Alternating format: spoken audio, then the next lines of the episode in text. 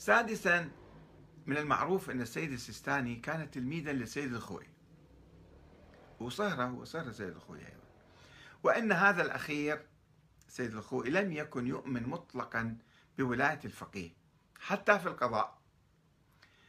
ولذلك كان ملتزما طوال حياته بنظرية التقية والانتظار. ننتظر الإمام مهدي يطلع.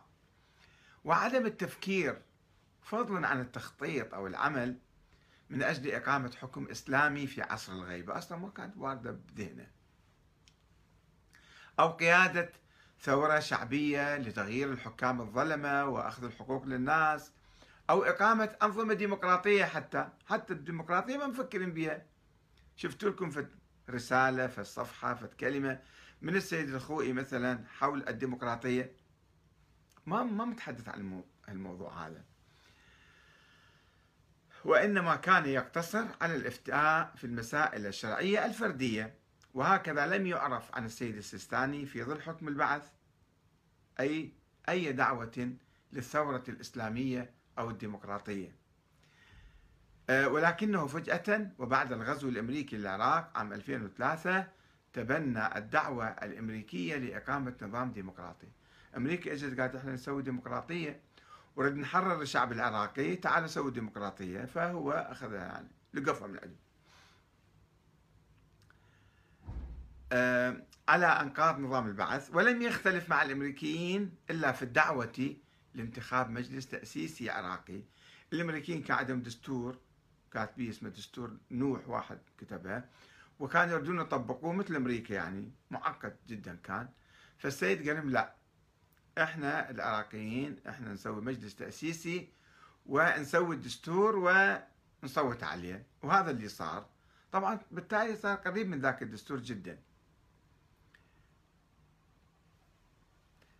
أه وجاء كما أراد المحتل دستورا برلمانيا ضعيفا ينطوي على ثغرة كبيرة باستحالة تعديله إلا بتحقق الإجماع.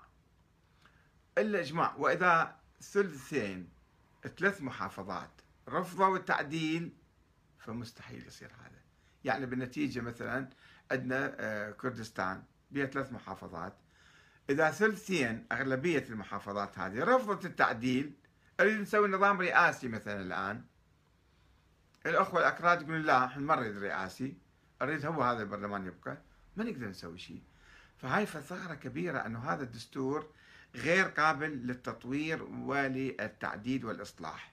طيب السيد السيستاني قال روحوا صوتوا عليه. طيب ما شفته ما درسته ما عرفته ما انتبهت ما حد ما نبهك؟ أنه هاي ثغرة كبيرة وبالتالي إحنا وقعنا بالبير الآن. بفتوى أو بأمر أو بقرار من السيد السيستاني هذا أيضا نقطة تحسب يعني.